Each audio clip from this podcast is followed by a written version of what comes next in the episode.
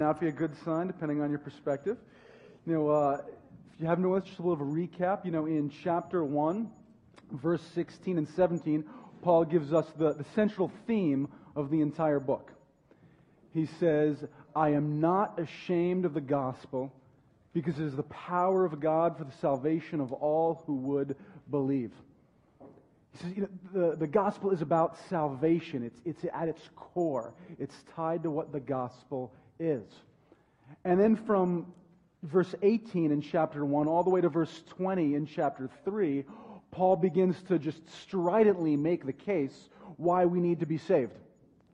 Why Gentiles need to be saved. Why Jews need to be saved. Why every human being underneath the stars need to be saved. It is, um, there's no reason to cry out for a Savior unless you need to be saved. There is no hunger that will well up within our hearts for Redeemer unless we are convinced that we need to be redeemed. There is no reason to trust in God as our rescuer if we think that we're fine and we don't need to be rescued. And so, in a very real sense, as we, we go from 118 to 320, if we do not find ourselves offended through the text, then we're either not listening or your preachers are doing a bad job. Because, in a very real sense, we are meant to be offended. We are meant to be shook. We are meant to have a mirror held up before our eyes so that we would see ourselves as we really are and not as we would imagine ourselves to be. And that then we would cry out for our Savior to do the work of the gospel in our lives. I'm just going to begin, if you want to read Romans chapter 1, beginning in verse 24. Therefore, God gave them up in the lusts of their hearts to impurity, to the dishonoring of their bodies among themselves, because they exchanged the truth about God for a lie and worshiped and served the creature rather than the Creator, who is blessed forever. Amen. For this reason, God gave them up to dishonorable passions. For their women exchanged natural relations for those that are contrary to nature. And the men likewise gave up natural relations with women and were consumed with passion for one another. Men committing shameless acts with men and receiving in themselves the due penalty for their error. And since they did not see fit to acknowledge God, God gave them up to a debased mind to do what not, ought not to be done. They were filled with all manner of unrighteousness, evil, covetousness, malice. They are full of envy, murder, strife, deceit, maliciousness. They are gossips, slanderers, haters of God, insolent, haughty, boastful, inventors of evil, disobedient to parents, foolish, faithless, heartless, ruthless. Though they know God's decree that those who practice such things deserve to die, they not only do them, but give approval to those who practice them. Let's pray. Almighty King, we have read your word, and we pray that you would bless the reading of your word with hearts that are open to receive it. Father, this is a hard truth you communicate, several hard truths. We pray, Father God, that we would hear your voice speaking, and that you would ordain, yourselves, ordain yourself praise in the response of our hearts to it. In Christ's name, amen. And I think as I look at this text, I see two broad themes that jump out at me. One is humanity's quest for autonomy and God's response to it. You see in verse 25, they exchanged the truth about God for a lie and worshiped and served the creature rather than the creator. And two questions should just jump out to you. You know, no, you know number one, who is, what's this lie he's talking about? They exchange the truth of God for a lie. What lie? There's a lot of lies going around. What lie? Second question, who's the they? Who does, who does Paul here have in view? It's very interesting. If we look in the, in the Greek text, we see the word before the word translated lie is a definite article. So now I'm, I'm asking you to conjure up your grammar again, if you were like me and failed grammar in high school. You know, a, defi- a better translation than a lie would, because it's a definite article, would be the lie. We're, you know, not a lie, not one among many lies. Paul here is talking about the lie, that has been committed. At the root of all sin is the failure to give God the glory he deserves by worshiping him and instead exchanging that for the lie by worshiping the cre- creature rather than the creator. He calls it exchanging the truth of God for a lie because when someone fails to worship God, they're either doing it under the premise that he doesn't exist or that he's not worth making that much of a fuss about. I mean, in my experience, I've never met someone who said, you know what, yeah, I believe God is the only eternal, immortal being in the world. I think he's full of love and power and majesty and mystery and wonder, but I don't really want anything to do with him. We don't see people do it. We see people exchange the truth about God for a lie by saying, I don't think he's worth being worshiped.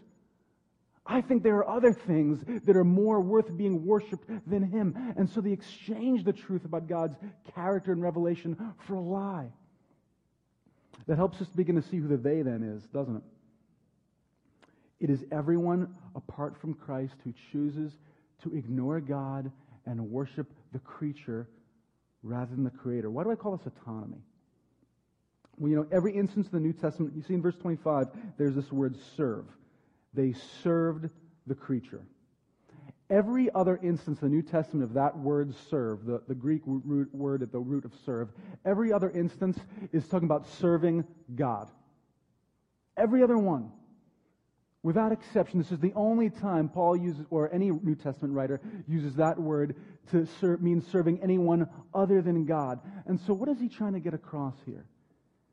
He's trying to say that apart from Christ, all of us by nature worship and serve who? Ourselves. We worship ourselves. We worship the creature. We worship our own ideas and our own reason, our own values, and our own likes and dislikes. We create our own standard of right and wrong. We do what we want, when we want, how we want, for as long as we want. We worship the creature by making ourselves little gods, as we heard about last week. We saw it last week in verse 21 when he said, They did not honor him as God or give thanks to him. That's what happened in the very beginning, first three chapters in the Bible, right? Adam and Eve are there in the garden. And, and, and God explicitly said, You can do this and you can do this. This is the one thing you can't do. And they came to the moment where they looked at the fruit and they said, I want that. I desire that. And, and all of a sudden, they put their values and their desires above the God of the universe. And they said, We think we know better. We think we know better than He knows.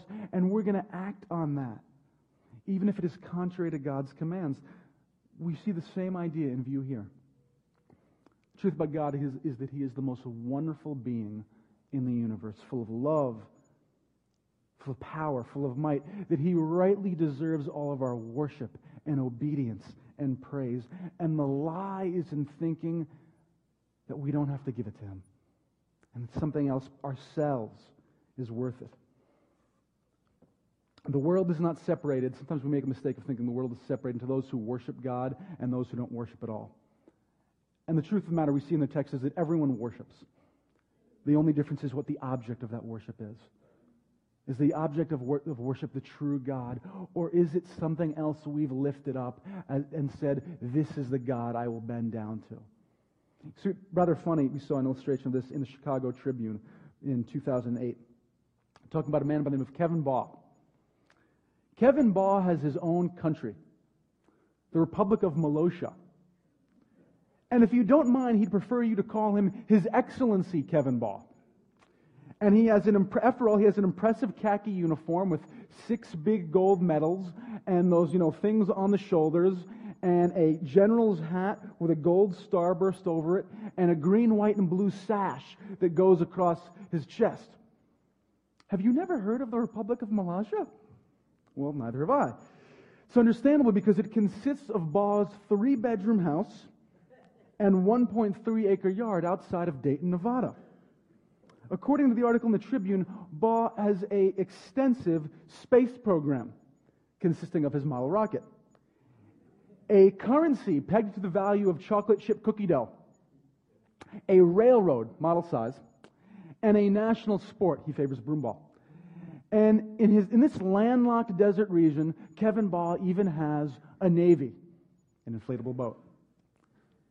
The newspaper goes on to say that Baugh, a 45 year old father of two, is a micro nationalist, one of a wacky band of do it yourself nation builders who raise flags over their front yards and declare their property to be, in the words of Baugh, the kingdom of me.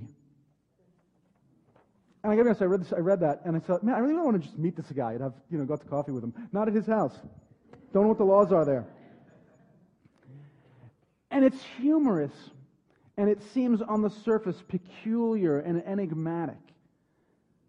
But if we begin thinking about it more thoroughly, we, think, we realize that the only thing really peculiar about the story is that Kevin Baugh has gone public with what most of us do privately, according to this text.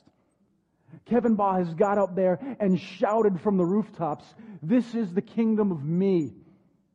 I am the sovereign ruler. I determine right for wrong. I have my own nation. I can do what I want here. It's all about me. And many of us instead want to hide behind clever PC sayings about exercising our choice and having certain rights and believing what we want.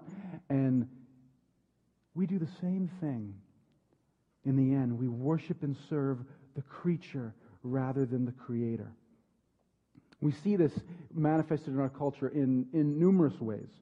First, we see it manifested in the use of our God given skills, gifts, and talents. If you're familiar with Genesis 11, Genesis 11, God he tells the people, I want you to go and I want you to spread out through the earth. And, and, and they, they do a not too surprising thing. They get together and say, hey, let's stay here. And let's erect this big tower. And everybody that's going to look at the tower, they're going to say, Wow, you're so great. And we'll make a great name for ourselves. And, and God comes down and he just stops this thing before it ever reaches fruition. And I don't think it's because God is against architecture, engineering, or teamwork. It's because here they had this opportunity to use the gifts they had been given, and they said, We're going to make a great name. They weren't doing this imagining that people were going to walk up and say, This is incredible. How did you do this? So that they could then say, Well, we worship a great God. And He's given us these skills.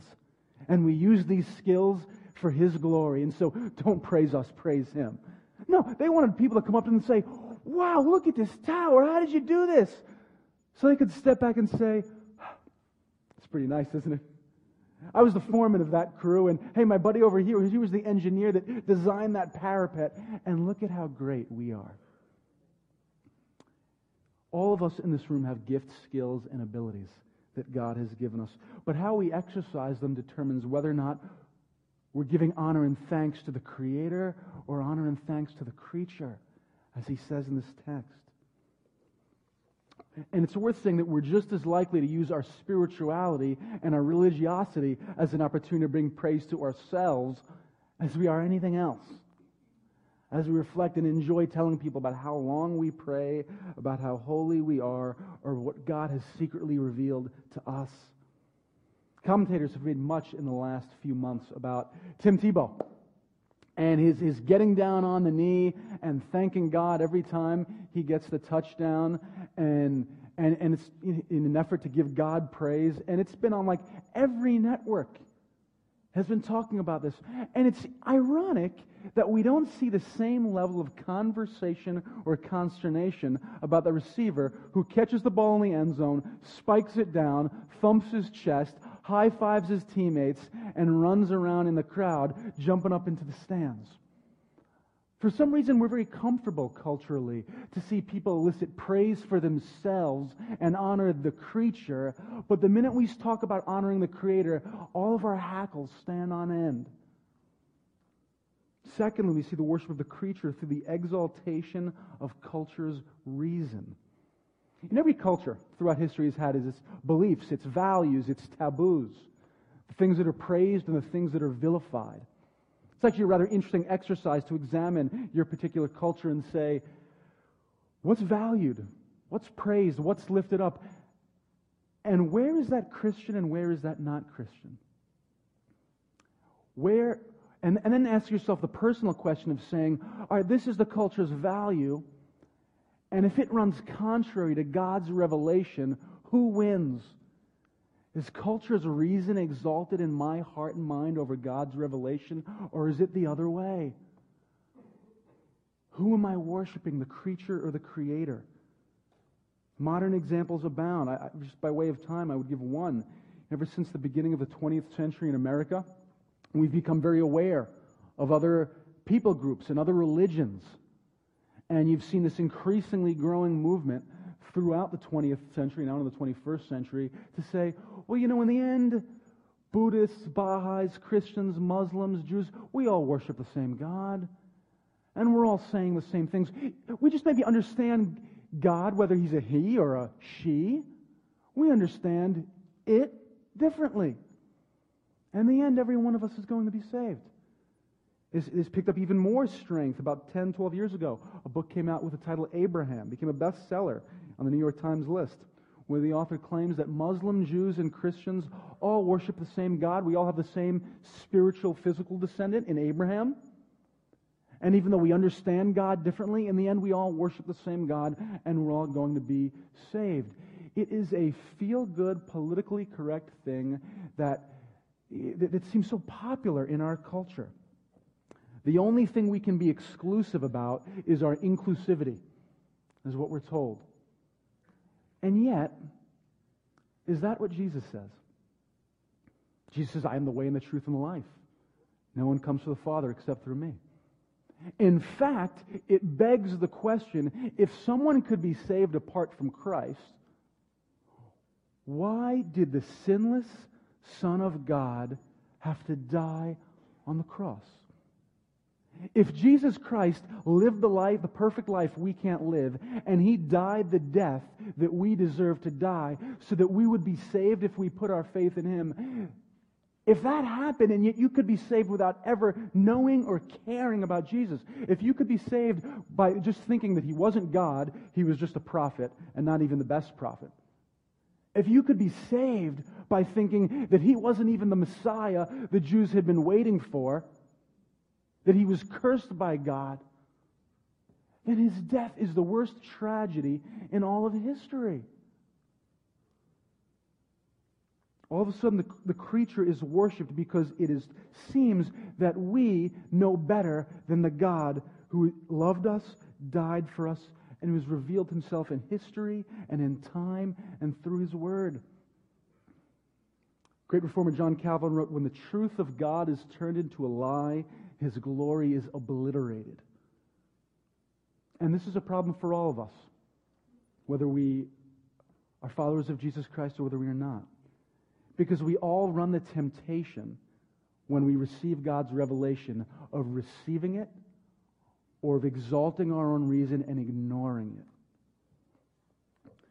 I've seen tons of, I've seen believers dismiss numerous commands, clear commands in Scripture, with excuses such as, it, it was different back then, oh, things have changed now, it doesn't make sense. I've had some people just be very honest and say, well, I don't really like that. And I don't want to downplay the importance of using context in interpreting Scripture. And yet, I dare say, when I have most people to tell me, Pastor, I just don't believe that, or I'm just not going to do that, it's not after a thorough conversation about context.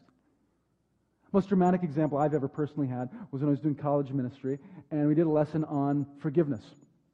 And, you know, the whole idea was very basic. It's, hey, if we have really accepted the fullness of God's forgiveness that we have in Christ, how can we not forgive other people? If, if, if, how, how can we be the unforgiving debtor? If we have really just embraced the fact that we are sinners in need of a Savior and we have received that, how can we not forgive other people? And afterwards, I had a man, young man, young, he's probably a year younger than me um, the time, comes up to me afterwards and he says, Hey, that's great. Um, I just don't believe it. And he had a Bible in his hand, and, and, and, we, and we started a conversation and I tried to be as pastoral as I could, which at the time was probably not very. And, you know, we talked, and he said, Well, we only need to forgive if people ask for forgiveness, right? Like, I don't have to forgive anyone until, until they ask for forgiveness. And we went back and forth. Finally, I opened up to him the Gospel of Matthew, where Jesus says, after the Lord's Prayer, if you don't forgive other people, you will not be forgiven. And he talked about all the parables, again, like the unforgiving debtor, went back and forth. And I said, you know what? And here I am trying to be pastoral, and I said, you know, Sometimes it's hard to forgive when someone doesn't ask, particularly if they have done a monstrous evil. And I said, You know, you have a great opportunity there to make an excellent prayer. You can come to God and say, God, I don't want to forgive this person. I really don't. And I really can't. But you, you compel me to. Will you help me? Help me to forgive this person because I don't want to and I know I can't, but you tell me to. I need your help. I said, That's a beautiful prayer. Nope, don't believe it. Back and forth. And event, you know, we went from text to text, and he'd just look at him and say, I don't believe it. Whether we are yet in Christ or not, we share an ability, perhaps a propensity, to seek autonomy by worshiping ourselves, by worshiping the creature, and obeying our own desires and inclinations rather than that of the God who made us. We want freedom. We want to be completely unfettered. A German theologian Dietrich Bonhoeffer, in his book Ethics, really reframes the conversation well. He says, We think of freedom as what we are free from. We think of freedom as the absence of constraint, right? I am free from rules. I am free from obligations. I am free from requirements. I am free to do whatever I want, when I want, how I want. That's freedom. That's freedom is in worshiping that in the creature. He says, you know, true freedom is not what we are free from, but what we are free for. True freedom is the ability to be free for, free to be who God made us to be in Christ. True freedom is the ability to live according to the nature and the way that God intended. True freedom is, is, is the embracing of what God has made possible. And the more that we rebel against God in our quest for freedom, the less freedom we actually possess, as this text quickly tells us as we look at God's response. Verses 24 and 25 are nothing less than chilling. God honors humanity's rejection of him by giving it over to its desires. Three times we see this line God gave them up. He gave them up to the lusts of their hearts. God gave them up to dishonorable passions. God gave them up to a debased mind. Theologians call it God's judicial abandonment. You know, the image we get is one of, in, in the ancient world, when a prisoner, he was convicted as guilty. He was sentenced and he was given up. He was turned over to punishment. Judgment was at hand. Most of us can relate to this on an everyday level. You've had that person that you've, you've counseled, you've given advice, you've shared with. Maybe it's a, a sibling, maybe it's a child, maybe it's a friend. And they ignore you, and they ignore you, and they ignore you, and eventually say, Fine, have it your way. Let what comes, comes, good or bad. The hard thing to swallow about this text is that the language goes even stronger than that. It's not as if God simply says, All right, you've rejected me, let's let sin run its natural course, and like we're a boat floating along the water towards our destiny. No, the image is, as commentators point out, is one of God actively pushing and propelling us into our sin once we have rejected Him. It's striking. Do you want a heart bent towards lust? Fine. Go there. Reap the whirlwind.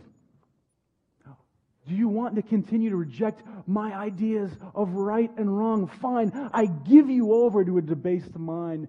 May you cherish what brings nothing but wickedness and suffering. C.S. Lewis put it well when he said, There are two kinds of people those who say to God, Thy will be done, and those to whom God says, Fine, have it your way.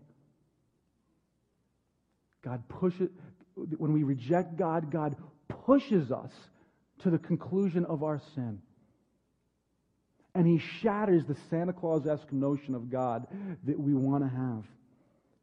And yet, against the backdrop of a perfectly holy, righteous God who made the world to function fruitfully under certain conditions, can we expect anything less than the rejection of him?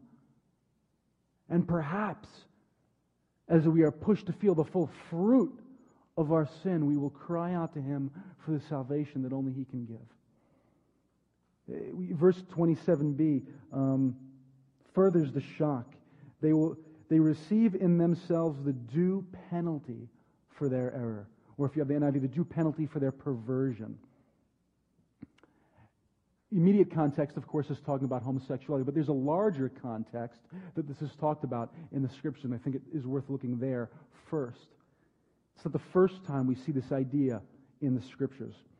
Proverbs chapter 1, and God is speaking to his people. He says the following Because I have called you and you have refused to listen, have stretched out my hand and no one has heeded, because you have ignored all of my counsel and have none of my reproof.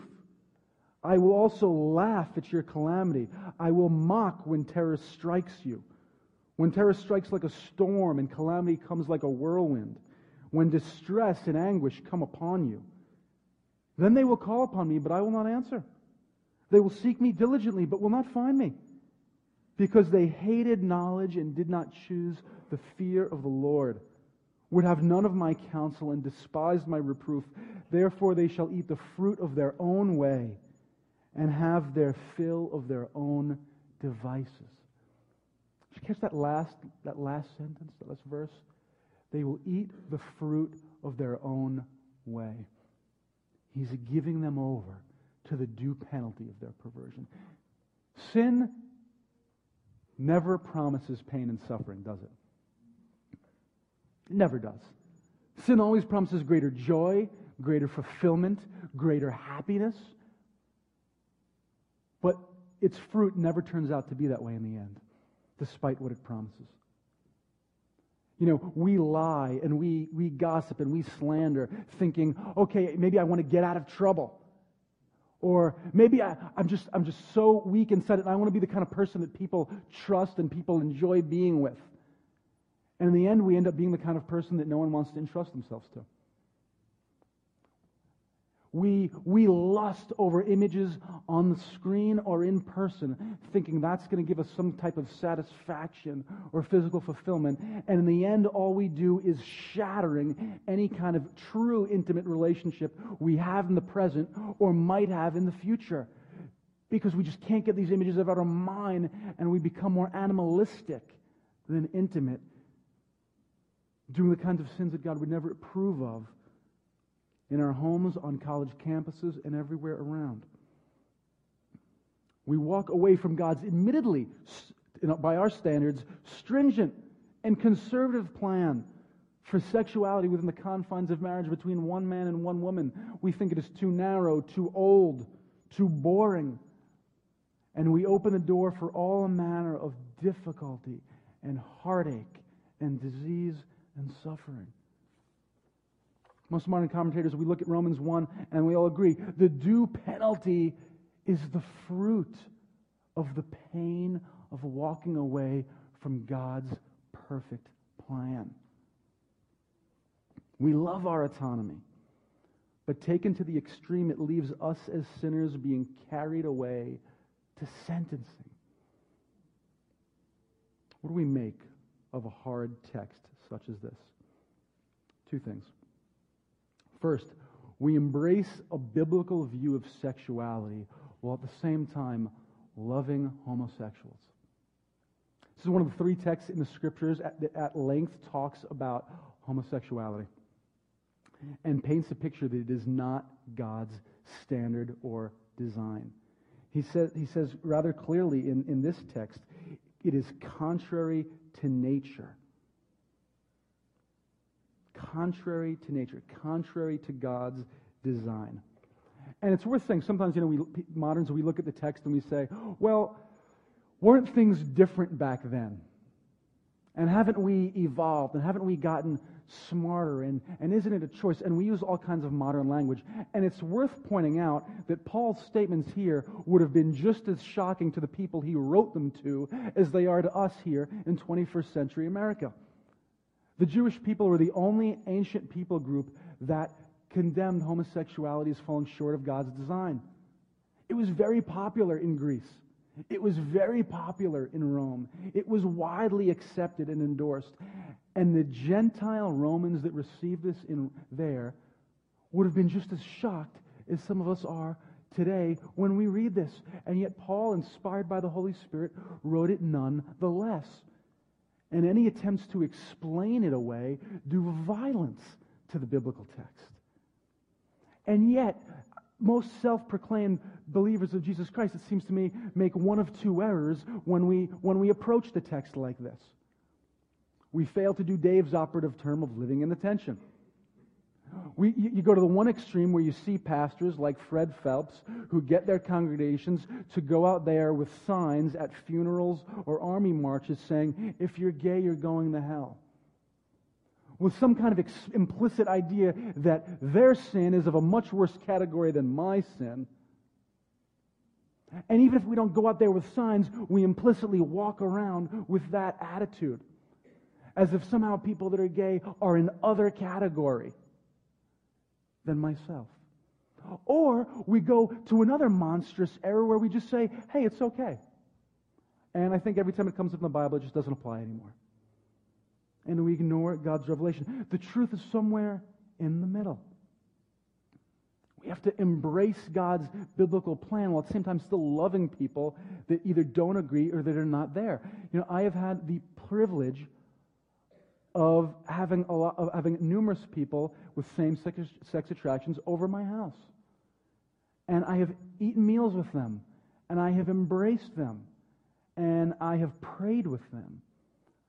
And I have tried my best to walk that line between saying, hey, I'm going to love you, but I'm not going to tell you it's okay if you ask. In the same way that I would not want someone else to endorse my temptations and my sins as being all right. I cannot do that for them. By the grace of God, several of these people now are in monogamous heterosexual relationships and they say they don't face this temptation anymore. Praise God. We have to walk that line. Second thing this, te- this hard text teaches us is that we have to have an honest measure of humanity. The list of sins in verses 29 to 31 is virtually broad enough to cover all of humanity. PC thing in our culture to walk around is to say, well, we're all basically good people. So what I think that's what we, we all probably say, you know, everyone says before you're a Christian. I would have said, oh, I'm basically a good person. I haven't killed anyone. And, and we create an other category. There's me and there's them, right? Well, you know, in the church, we do the same thing, I think. In the church, I think we often look and we say, well, there's me and there's them. You know, they have this sexual sin. They have this sin. They're, they're a drunk. They do this. Hey, I'm not that bad. Yeah, I know I lie and I know I cheat a little bit. I know I slander once in a while. And I know sometimes I disobey my parents. But they're in a different category than me. And yet, here we see the shocking thing that all of these sins are lumped together in one category. We have God haters next to people that are disobedient to parents. We have people that are foolish next to people that are malicious. I don't know how you can look at this text and walk away with the idea that we're all basically good. Because if you say that, you don't need a Savior. Garrison Keillor puts it rather humorously, as usual in his essay entitled The Current Crisis in Remorse. He writes, quote, Remorse, it's a fictional essay. Remorse is a fairly new area in social work. So it's no wonder that we get the short end of the stick when it comes to budget and staffing. Take me, for example. For three years, I was the only professional remorse officer in a city of 1.5 million people. And my supervisor told me that I was expendable. And it's not only me. Around the country, morale in remorse has never been lower. We in remorse are a radical minority within the social work community. We believe that not every wrong in our society is the result of complex factors such as poor early learning environment and the resultative disassoci- disassociative, I can't even pronounce it, communication.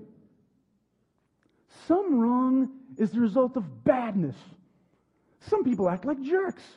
They are jerks. They do bad things. End quote. You know, the Bible goes even further.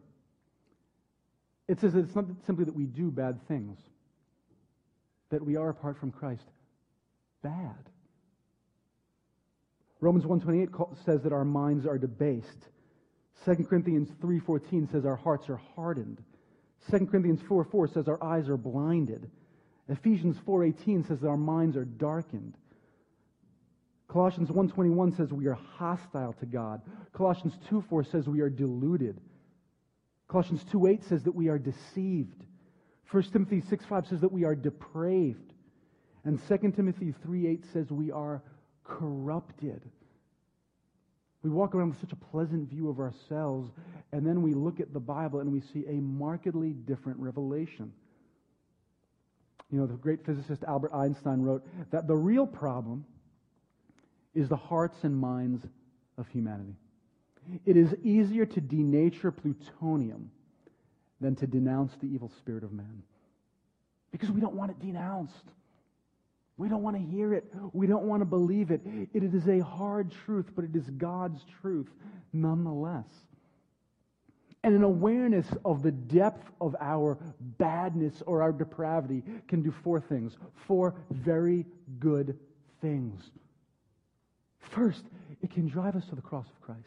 And it's the only thing that's going to drive us to the cross of Christ. Because when we come to, in, in full view of our own sin and its horrific effects on our hearts, on our minds, and on our actions and beliefs, we realize we have no hope short of Jesus Christ. And it's only then that we will cry out to him in repentance and faith, as the people did at the very first sermon when the scripture says they were cut to the heart. And they cried out, What can we do? And Peter said, Repent and believe in the Lord Jesus Christ. Second good thing it does is it can elicit praise in our hearts. Show me a people that do not praise God with well or loudly with their words or their actions or their hearts, and I see a bunch of people that are not really convicted of the depth of their sin. Because the more we realize how far gone we are of ourselves, the more we shout loud and proud in song to our King because we realized He did what nothing else can do. We realized how much we really needed salvation. You know, like that chart Dave gave in the first week of, you know, God's holiness and our depravity. When we think that God's like here and we're right here and we're not all that bad, why should we praise Him? But when we realize that in our sin we are beneath the basement and he is up above the Empire State Building, we will praise him loudly because we are filled with joy over the great work he has done. Third thing, we will go to prayer for the lost in our lives like no one's business. Because we'll realize that they're a sinner just like us. And we don't want to see them stay in that place of those dozen adjectives you just heard me read. And we want to see them saved. And we realize that that will never happen apart from God's special work in Christ. And we'll realize that our best efforts won't do it. We'll realize that that person is never going to do it of themselves. They're never just freely choose Christ. They can't. They're hardened, hostile, deaf, blind, dead. Nothing's going to happen until, as Jesus says in John 6:44, unless the Father draws them to Himself. And so we pray for that. We pray in our prayer closet. We pray in the shower. We pray in the car. We pray with a family. We pray in the morning and the night. There are people I have been praying about for the 13 years I've been in Christ. Some of them are saved now, some of them are not. But the more we realize the depth of humanity's problem, the more we realize that the only hope for this world is the gospel of Jesus Christ. We will pray and trust. Fourth and finally, we will go. We will embrace God's call in Matthew 28 to make disciples of all nations. Because again, we will realize that that is the only hope for this world. And we will see the picture God gives in Revelation of people from every tongue, tribe, and nation standing before God's throne and exalting Him. And we will say, I want to see people brought from death to life because the world is not full of basically good people who just need a little intellectual Jesus. The world is full of basically sinful people that need a savior, that need to be that need to no longer be given up to their lusts and given up to their debased minds. I can't read this and realize that the people I know and people I don't know that that's who they are. And I'll give my life to see them changed. And so we go. Maybe you'll go in five weeks when we start this evangelism class, Way of the Master, and you'll get equipped to share the gospel. Maybe you'll go around the world, like some people in this church are praying about God's call for them to go to be a missionary somewhere else. Maybe you'll go just for a week to Guatemala this summer to see life come where death currently reigns. I'm paraphrasing Tim Keller. Let me say that the wonder of the gospel is rooted in the fact that we are more sinful than we ever dared to admit. It's worse than we ever wanted to believe.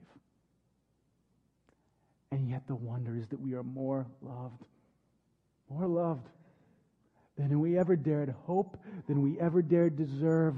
That though we were, things are so bad that God has given us over, He now wants to draw us back and give us life in Christ. Let's pray.